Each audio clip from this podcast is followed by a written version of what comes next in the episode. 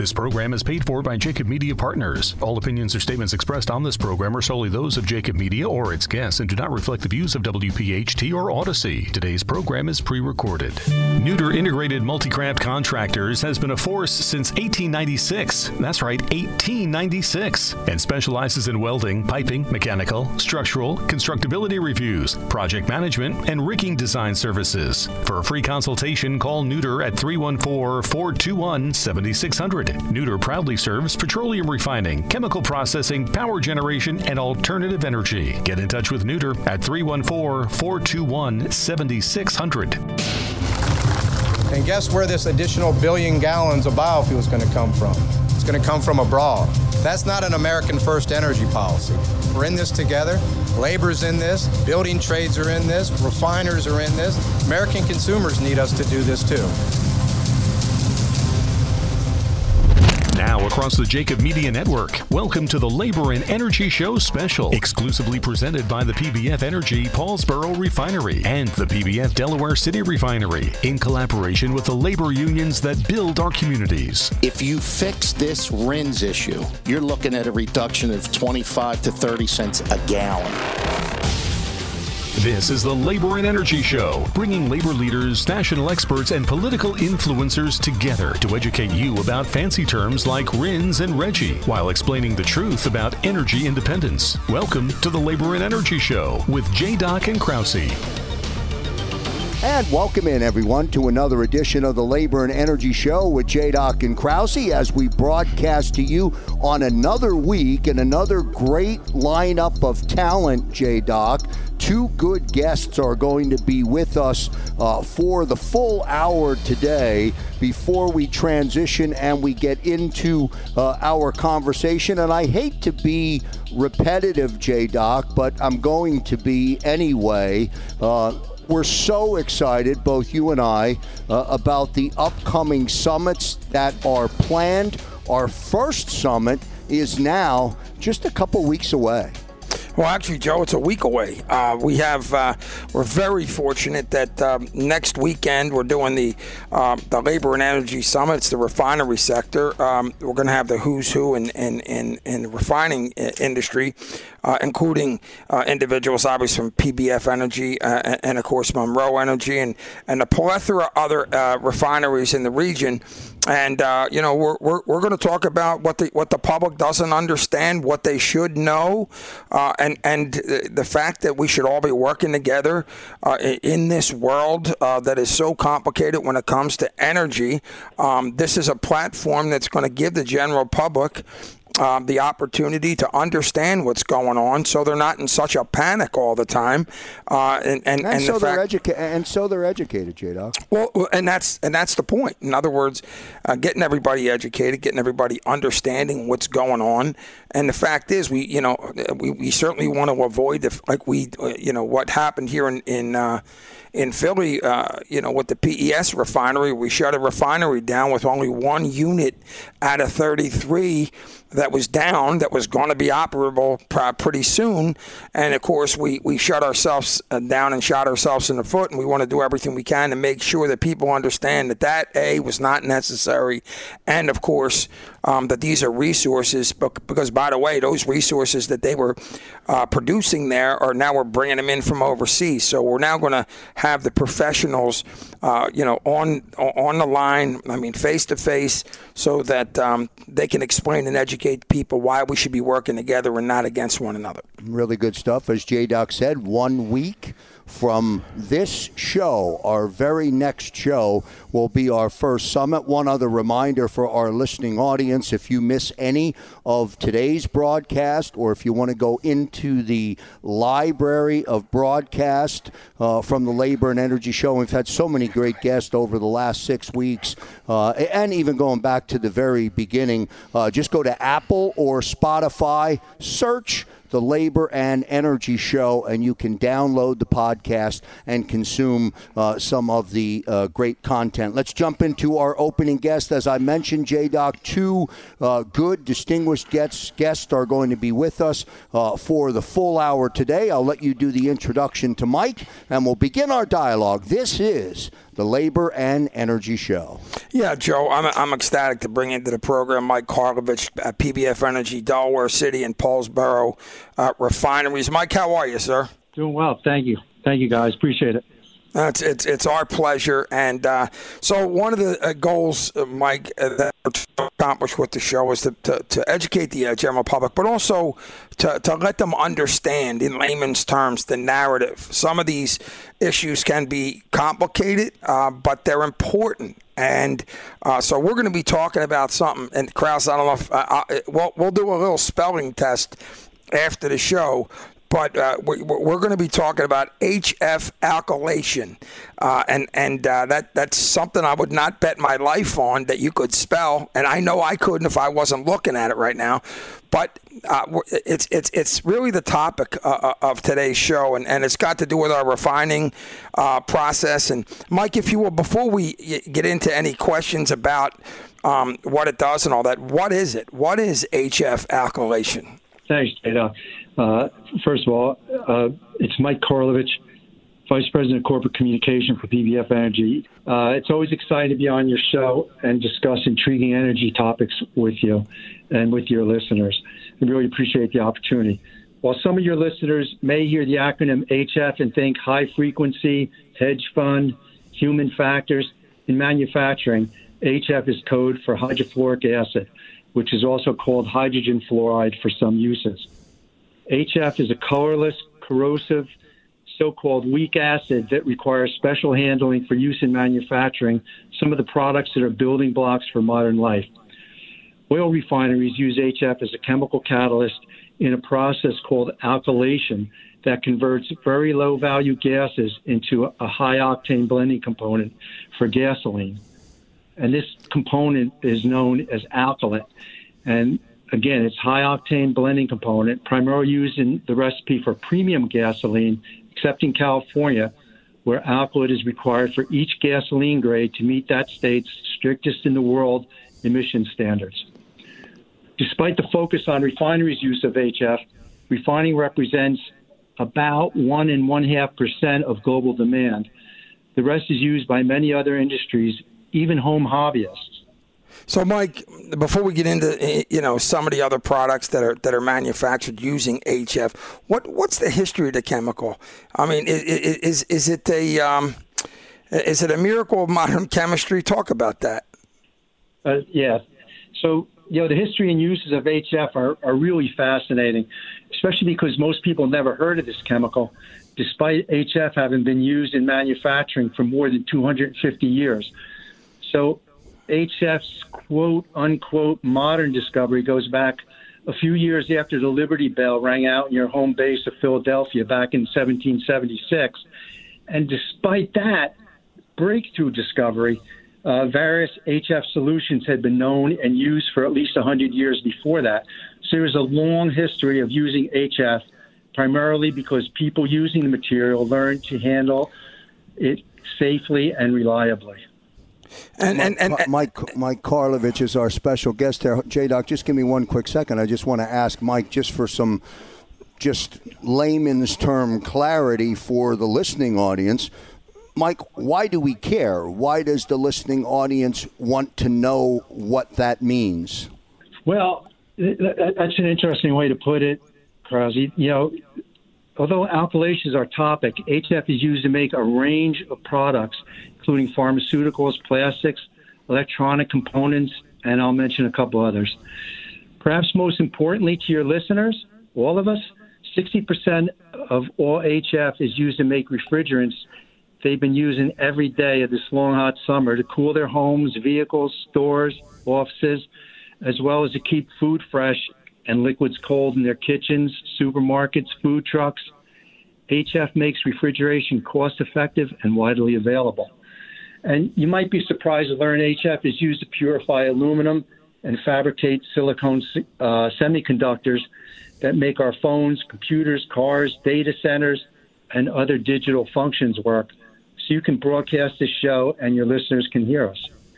HF is also a, a cleaning agent in soaps and detergents, rust and stain removers, solvents, and certain resins. Many of these products, along with other goods made from hydrocarbons, help provide us with the highest levels of hygiene, which is critically important for disinfecting surfaces during pandemics, as we saw with COVID 19. Another practical use is putting aluminum cans through an HF bath to etch the surface of the can so the ink can adhere to the label. Otherwise, your listeners would be guessing at what soda, energy drink, or beer is inside those vibrant cans in the refrigerator section. Our food crop also depends on HF. Over the past two decades, fluoro based products have been associated with significant advances that help generate and ensure the food supply that supports our expanding population. These products help fruits and vegetables raised in Florida, the wheat crop in Washington state, California's sprawling agricultural belt, and Maine's potatoes farms, touching just about every meal we eat from New Year's Day to New Year's Eve. And these are just some of the examples that show how HF is used to create many everyday products, including the cleaner burning gasoline that is quite different than the leaded gasoline formula used back when I started in the industry in 1973. It sounds like it affects, you know, 360 degrees of our life you know, or 24 hour, or, or, or, or, maybe maybe that's the wrong way to say it. Uh, uh, in, in, within the span of 24 hours, we use or are affected by that in multiple ways that we don't realize. Is that fair? Oh, oh yeah, yeah. I mean, yes, it's very fair because you know something for your listeners to consider. These products made possible by HF are unable to be produced by windmills or solar panels, which at best are intermittent, unreliable sources of electricity only, as the good people in the UK and Europe have learned the hard way uh, over the past year. The products we just touched on require HF somewhere in the supply chain, which is why we say HF is a building block of modern life. You know, Mike, the, certainly. Uh the people, you know, we talk about the fact that uh, 6,000 products are in our, uh, you know, uh, 6,000 uh, products of fo- fossil fuels comprise 6,000 products uh, that we use every day. Is this, yep. is this, is this really, uh, you know, um, you know what we're talking about here that that what you guys are doing in the refineries are um, you know you know putting you know utilizing products that are um, you know, obviously comprising what we use every day in our regular life that we don't even know about? Well, I mean, I, I think the, the discussion that we just had, you know, the, the products we talked about uh, prove that. But, you know, a, a lot of people, you know, we just, you know, we, we go into a room, we turn on the light, we, we go to the gas station, we, we fuel up, and then we go on our, our way wherever we're going to work to school to play, vacation, you know, shopping, whatever it is. But, you know, these processes, these refining processes uh, that, that brought us or that bring us this mo- level of mobility, it's really the highest standards of mobility in history.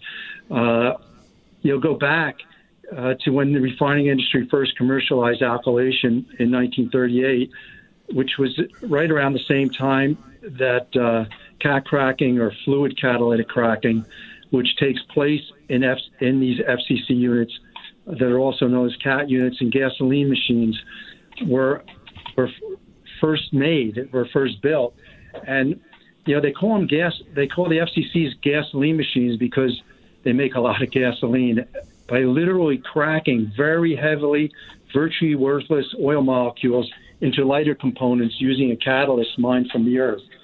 And this cracking process frees up light molecules like naphtha, which gets blended into gasoline, distillate that goes into the diesel pool, and light gases, some of which your listeners burn in their propane appliances, like stoves and hot water heaters, as well as butane is used in lighters. And these FCC or CAT units make some gases that are low in quality that require additional refining.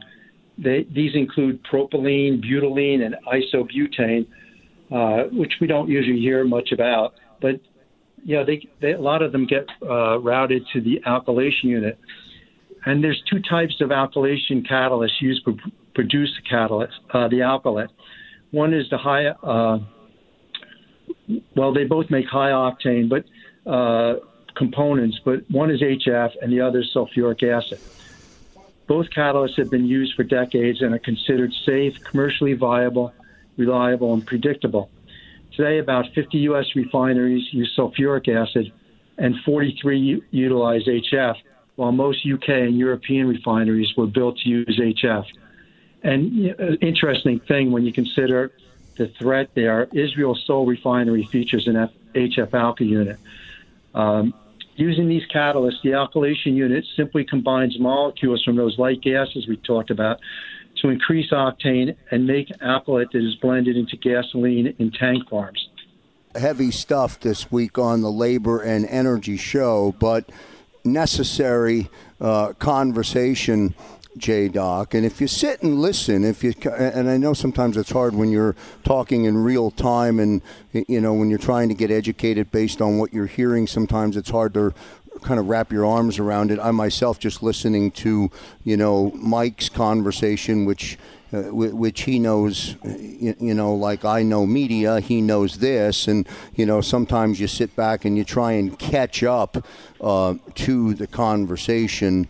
Um, but the importance of it and that reference in the last um, part of Mike's answer there about safety, uh, we'll deal with. Uh, we're going to get to our first commercial break uh, on the show. Mike, you're going to stay with us. J Doc, after the break, uh, Tim Shepperd um, who is the director of business development uh, with Becht. He will join us. We'll bring him into the conversation. Um, and then after Tim weighs in, Mike will stay with us, uh, and the four of us will continue our dialogue. This is the Labor and Energy Show with J. Doc and Krause. Back in a moment.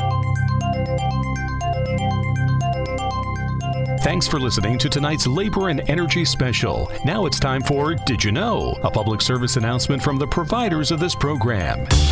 Did you know? Experts agree that a technology called carbon capture and storage, or CCS, will be crucial to mitigating the risks of climate change. Did you know?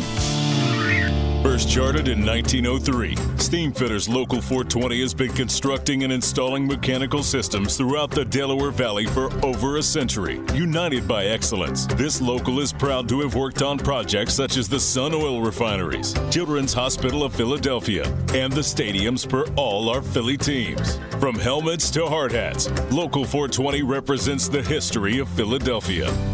Steamfitters Local 420, Jim Snell, Business Manager.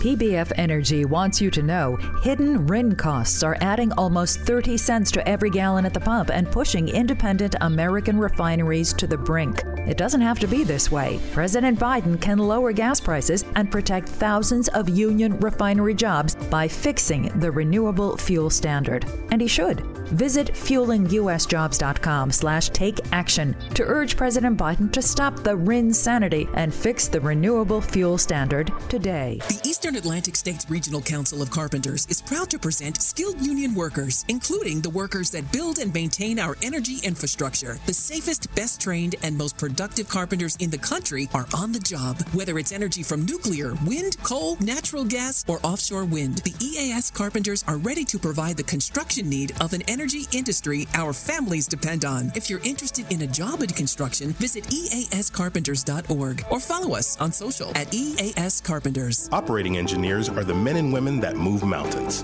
And the Engineers Labor Employer Cooperative, ELEC, puts them to work.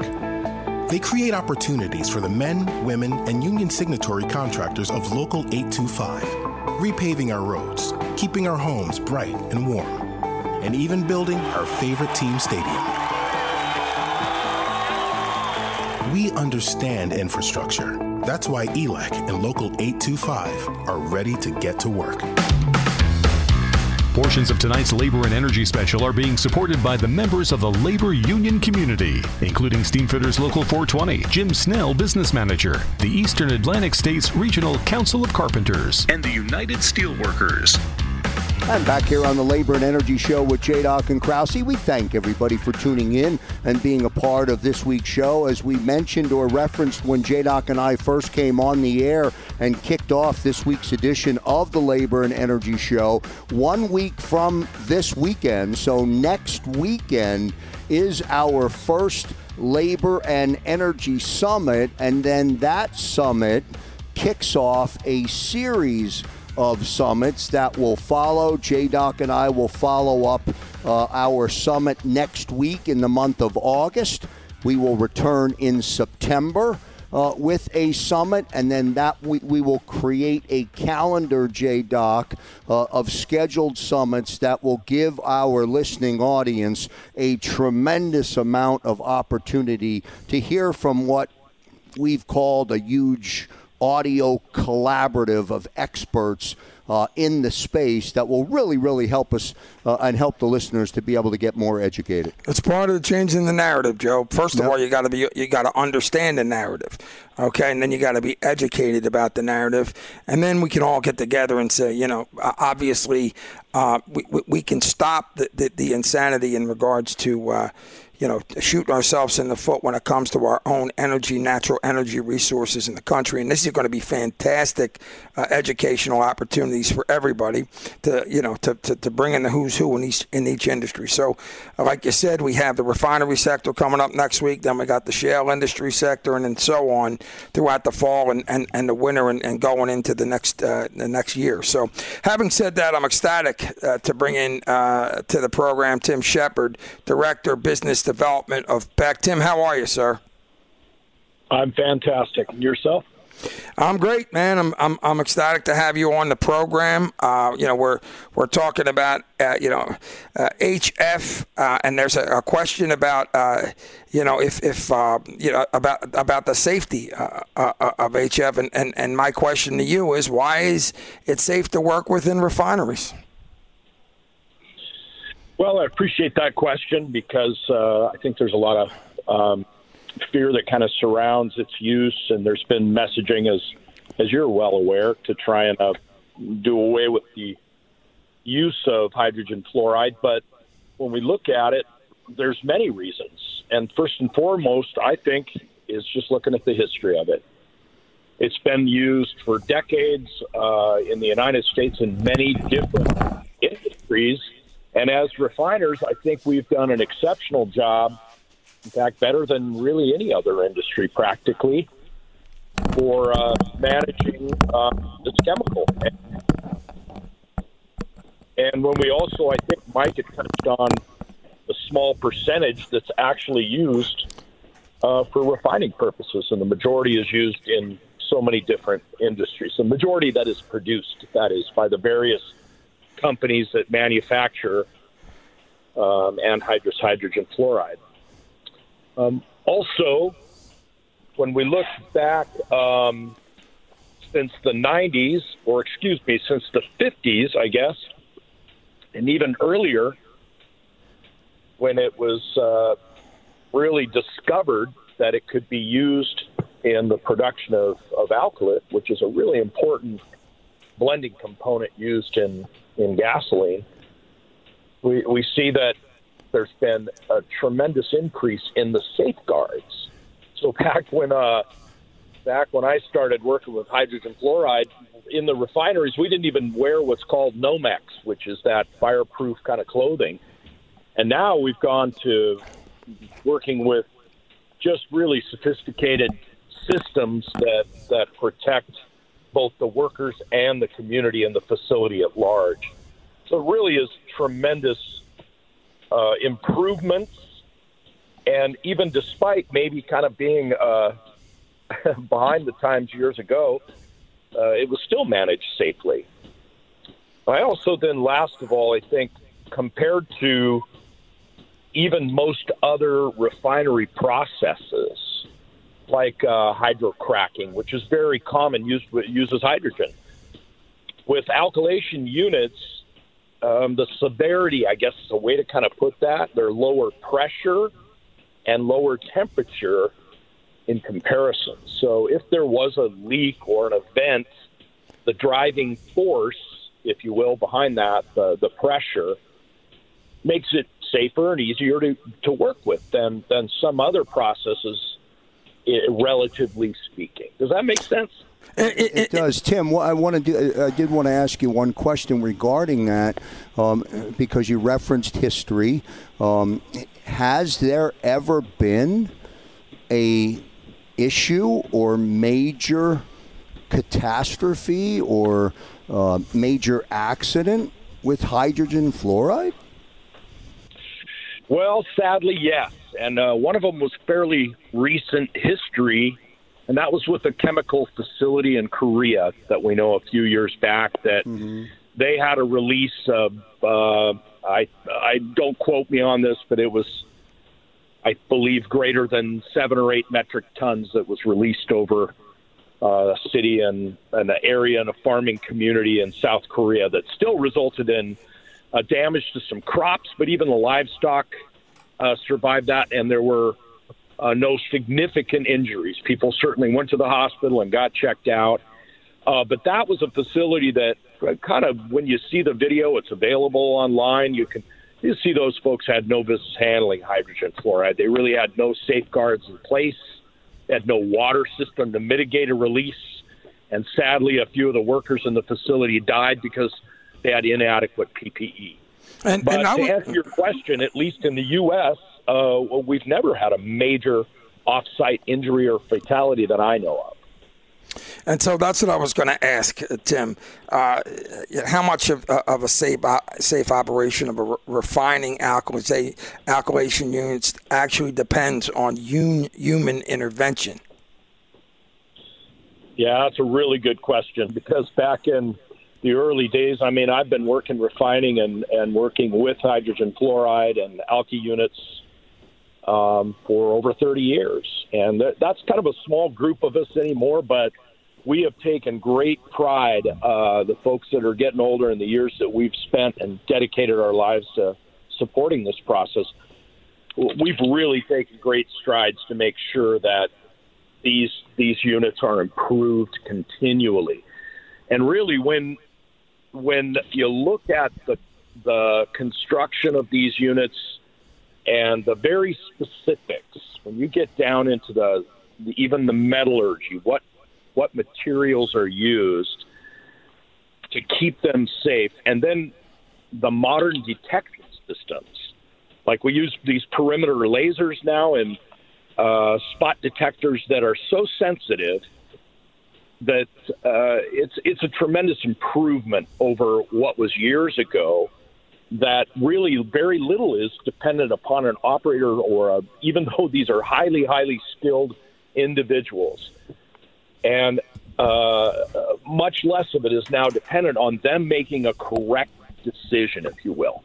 But certainly, there's no uh, replacing the human mind and highly trained operators to validate those decisions and make the right right course. Because any of these any of these refinery systems are, uh, you know, they're complex. It's not like it's just turn the key and you shut the thing off. You know, Sure, Tim. You mentioned water earlier. Uh, what role does water uh, does the water system play in making uh, HF alkylation units safer?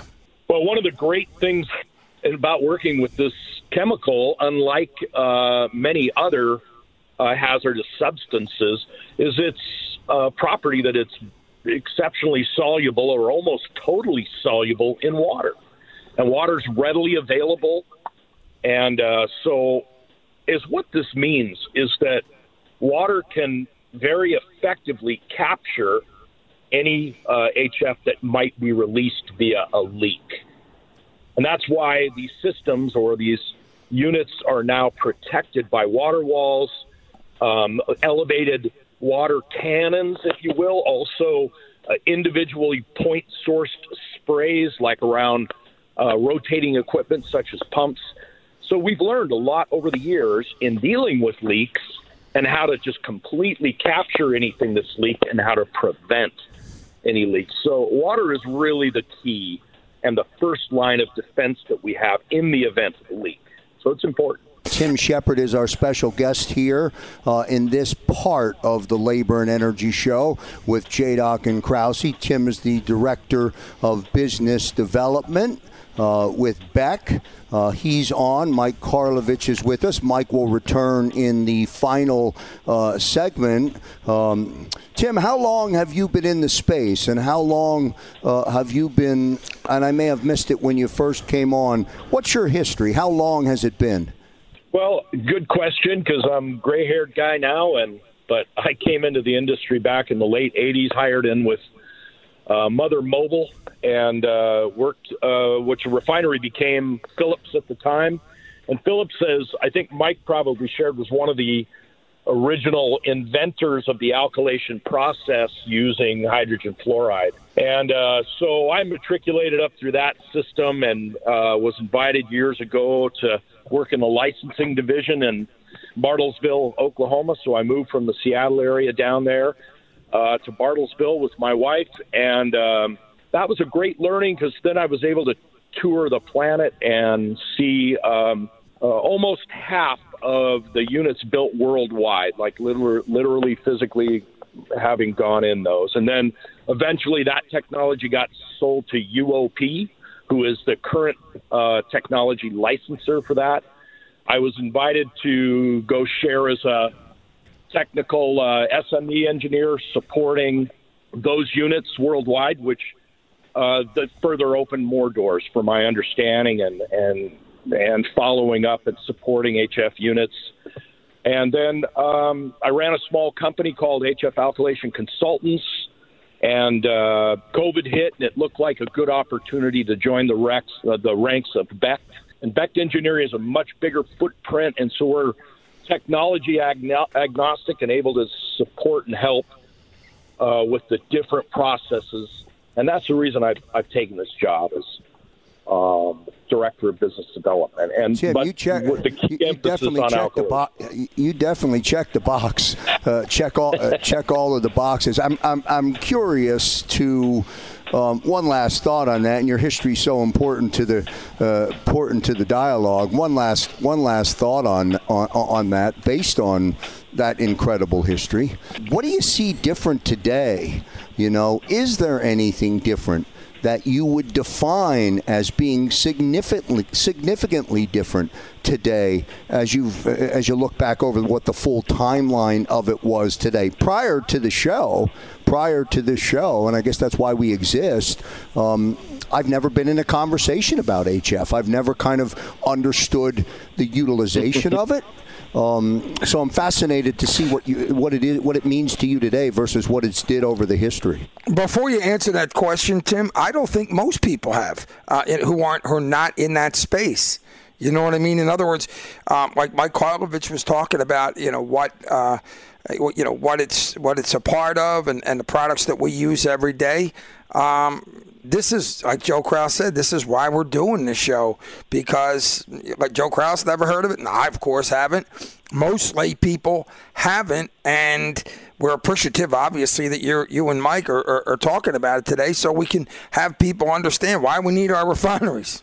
No, it's a. I, I appreciate that question because I uh, I had a number of people ask me why years ago did I I kind of hitch my horse to the or wagon to the horse of HF and it just interested me. It intrigued me. It's a very different process. It's more of a uh, a chemical unit than it really is a kind of a traditional refining process. But it intrigued me years ago because it's a clean unit. Uh, it's not like some of the heavy oils units that are, you know, you get your hands dirtier, so to speak.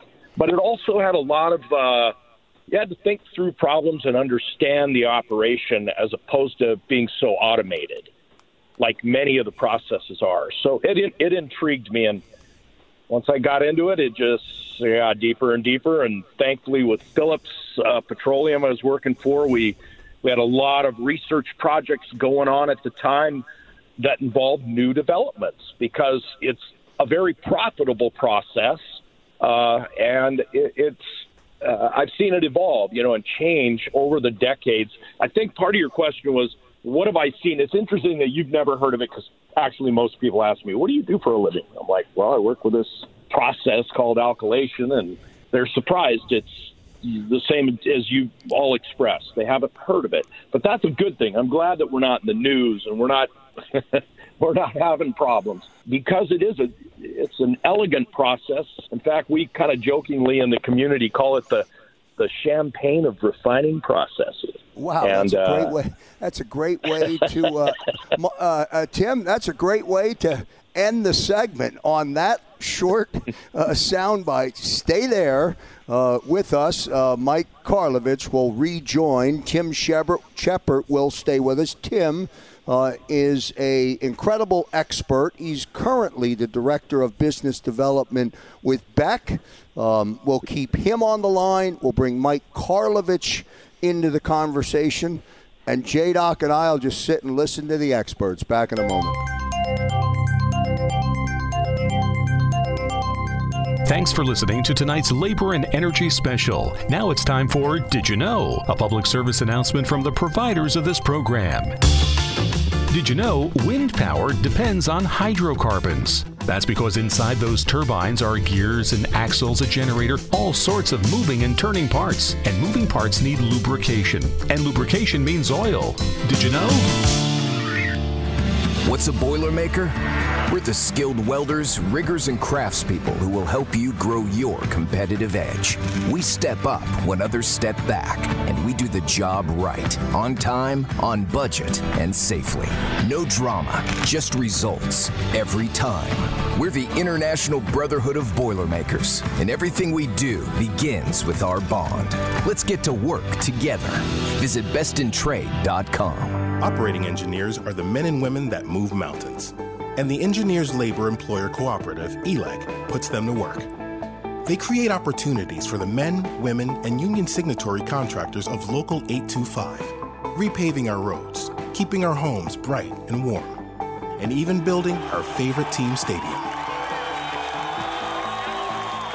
We understand infrastructure. That's why ELEC and Local 825 are ready to get to work. Nooter Integrated Multicraft Contractors has been a force since 1896. That's right, 1896. And specializes in welding, piping, mechanical, structural, constructability reviews, project management, and rigging design services. For a free consultation, call Nooter at 314 421 7600. Nooter proudly serves petroleum refining, chemical processing, power generation, and alternative energy. Get in touch with Nooter at 314 421 7600. This program is paid paid for by Jacob Media Partners. Portions of tonight's Labor and Energy Special are presented by PBF Energy and supported by members of the labor union community, a collaborative to educate the public and change the narrative. And welcome back, everyone, to the Labor and Energy Show with J. Doc and Krause as we broadcast to you uh, on this weekend. Uh, Mike Karlovich will join us back uh, in just a moment. We're talking in the middle of a conversation with Tim Shepperd, Director of Business Development with Becht. J. Doc, I'll come right to you just to finish up our Q&A with Tim, and then I'm going to bring Mike Karlovich back into the conversation. Yeah, t- Tim, on the safety element uh, uh, uh, of the process, how sensitive are the various leak detectors on HF alkylation units, and can they be relied on, uh, you know, to work in, in case of a, a, an emergency or a disaster? It's a great question because really that's where we've made the most progress as an industry over the last few decades. And uh, so the the units are surrounded by a laser detection system that literally can detect uh, parts per billion level of a release if there is a leak. And uh, they're supplemented by other internal um, detectors as well, chemical and different different technology detectors that are made to pick up any type of a, of a leak, which is very important because even the smallest leak at parts per billion level, which I'm sorry, sorry to throw it out there in those kind of numbers. But that's far before when a leak would even be visible. Now, HF is unique compared to many other chemicals that when it is released or leaked, unlike chlorine or ammonia, for example, HF will pro- produce a visible vapor. So it looks very similar to steam kind of wisping out of a pot, if you will. And so between the detectors, the perimeter laser, the individual spot detectors, and then the cameras that are all over, uh, placed strategically throughout the unit, wherever there might be a potential for a leak, like rotating equipment or a flange or something. Between that and the operators that are monitoring these units 24 7, that's where we've really made the greatest improvements. And so, in that regard, it makes them to, to almost no degree of fault. It, it really is where we've put belt and suspenders, if you will, on the process. And and and the RP seven fifty one document that we keep hearing about. Why is it so important? well, that's we're exceptionally proud of that document. I was very much privileged with API to uh, chair the rewrite of one of the sections in that document. That was begun back in um, the early 90s. Actually, I think the first Rev 1 was 1992. And uh, that document is entitled Safe Operation of Hydrofluoric Acid Alkylation Units. And really is what the intent was was the chemical industry and chemical companies and refiners saw the need to start improving safety and reliability across the spectrum. And when they did that, um, they brought together experts from within industry and experts from various support companies and published that document. Well, we've just went through our fifth revision of that document and uh, published it last year in August. That was a tremendous effort by nearly a hundred or so experts from around the world that contributed to that. And uh, it, we kind of call it the Bible, if you will, of of HF alkylation, and it's really quite a unique document because there are few others for processes that go as deep as we have. And I think it's just because of the passion that we all have for protecting and wanting to see this process continue. Well, I'll tell you. That yeah, I mean, question okay? oh yeah, no, I, I mean, you know, it, it's it's fantastic, obviously, to know that you, you know that we have um, such passionate individuals um, protecting the process that's so important. Uh, and, and, Tim, and, I have to. Tim, I, I do have to admit, um, I never heard of RP 751. Uh, so thank you for the clarity, and I don't you know, I don't mean to be ignorant to the process, but I'm learning as you speak. So thank you very much for that. Well, and it's what that too is. Is it's API is the American Petroleum Industry, and they set the standards. They really are, uh, you know, where where we look to for the standards and being able to operate the equipment that we uh, choose. The it's where everything is stored, and so with this document being there, it's available not just to American refiners, but it's referenced from all the HF alkylation users worldwide. We're talking from South Africa to uh, Russia to Finland to Italy to Spain, because there's these units all over the planet. And I've thankfully been to all those places I just mentioned and climbed through their units and see that the the principles and what we put together in RP 751 are being implemented. And so let's bring Mike Mike Karlovich back into the uh, back into the discussion um, as we come to a conclusion. Uh, Mike, uh, these units, do we have them uh, here at uh, at uh, in Delaware City and and and at, at, PBF? Well, PBF has two um, HF Alky units operating, and one that's currently mothballed, and you know, th- th- one is on the Gulf Coast and one is on the West Coast, so they're operating.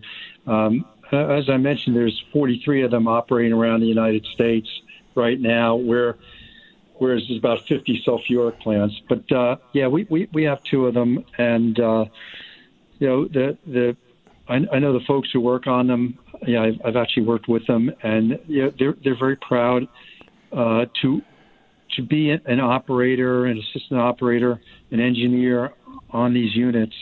Um, you know, I, I heard one speaking one time about living nearby and uh, and never worrying about his kids in school or in the playground or at home because people in the you know some activists in the community were, were talking about the HF unit.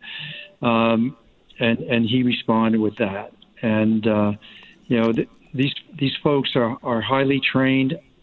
They're responsible. They're, they're, they're, they're very dedicated and committed to safe, reliable, and responsible operations and it's certainly uh, Tim, and and it is. I mean, that's that sounds great when you talk about people worried. I mean, you know, uh, Mike, did you mention that that here on the East Coast, what happened at the PES refinery? Did that have anything to do with uh, any of the stuff we're talking about right now? Well, uh, we'll, we'll, let Tim go too, but just quickly. Uh, there, there was a uh, fire on on the alky unit there, the HF alky unit, but it was in what we call the light ends. Those gases I was talking about earlier. Um, it was in that end of the of the uh, the unit. Um, so yeah, it was on the HF unit. Um, and they were able to, but, they, but but they were able. There was nobody injured, so the safety precautions that were taken, uh, you know, certainly, um, you know, worked like a T. Am I correct? That is correct. They have they had uh, an automatic evacuation system to uh, remove the HF uh, acid. So uh, and and it, it, occurred at 4:30 in the morning, but uh, but the operators were were prepared and took precautionary measures. And you know, I'll, I'll move it over to Tim. Tim, talk yeah, about that. That that facility just is a prime example of a properly designed, properly run, and well maintained unit. Um, the corrosion potential of any, or the issues, I guess you could say, with with erosion or corrosion and any component in anywhere in a flowing unit of a refinery has uh, can can be a potential for a leak or a problem. But what happened at PES um, was certainly an example of why we're, we're diligent and we make sure that these processes are, are maintained in the way that will, will protect both the workforce, the facility, and the community. Well, why did we why did we lose that refinery then? It, it, you know, these these are great conversations that we're having right now, and uh, you know, we we heard these uh, left wing environmentalists screaming to the top of their lungs about how unsafe things were. And yet, this conversation right here proves that the process worked. What, what, where was the disconnect there? Well, you know, actually, I, I think that the, the, the challenge for PES, from from you know what I read in the newspapers, was uh, they had previously declared bankruptcy, um, in part due to the renewable fuel standards uh, provision that they had to buy re, the, the RINs. Right, we've talked a lot on the show about RINs, yep. and uh, and the, matter of fact, their their RIN obligation was so high, the, the federal government forgave most of it uh, in their first bankruptcy, and and so they they were on uh, shaky financial grounds, and I, I think that had more to do with with their eventual eventually declaring bankruptcy and selling the property, based on sure. what I've read. Okay, so having said that, at the end of the day, that was that conversation. By the way, well, we we'd had several several discussions, uh, you know, about. Uh, you know that refinery and Mike, believe it or not, that's the first time that came up, and and so that certainly would have made a lot more sense, you know, when it came to the bankruptcy. But I will say that um, you know it's it's it's awesome to you know to have had Tim on the on the on the program Tim, we really, really uh, uh, appreciate your time. Uh, fantastic job, uh, and and uh, you know we appreciate obviously you, helping educate the public on a topic that uh, that many of them have not heard, and and and of course Mike Karlovich, um, great choice. Um, we, we, we appreciate uh, everything you've done, and uh, I think it was a great choice bringing Tim into the program. Gentlemen, thank you so much uh, for being a part of the Labor and Energy Show.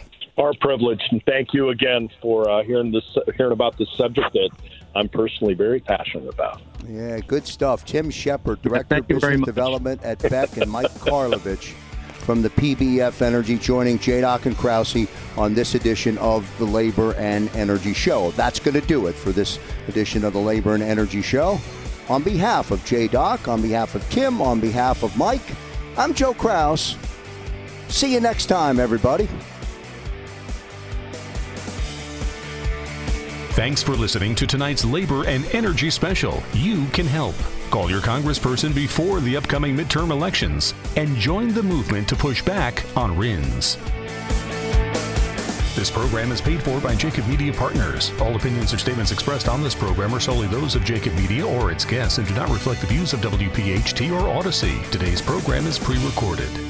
PBF Energy wants you to know hidden RIN costs are adding almost 30 cents to every gallon at the pump and pushing independent American refineries to the brink. It doesn't have to be this way. President Biden can lower gas prices and protect thousands of union refinery jobs by fixing the renewable fuel standard. And he should. Visit fuelingusjobs.com slash take action to urge President Biden to stop the RIN sanity and fix the renewable fuel standard today.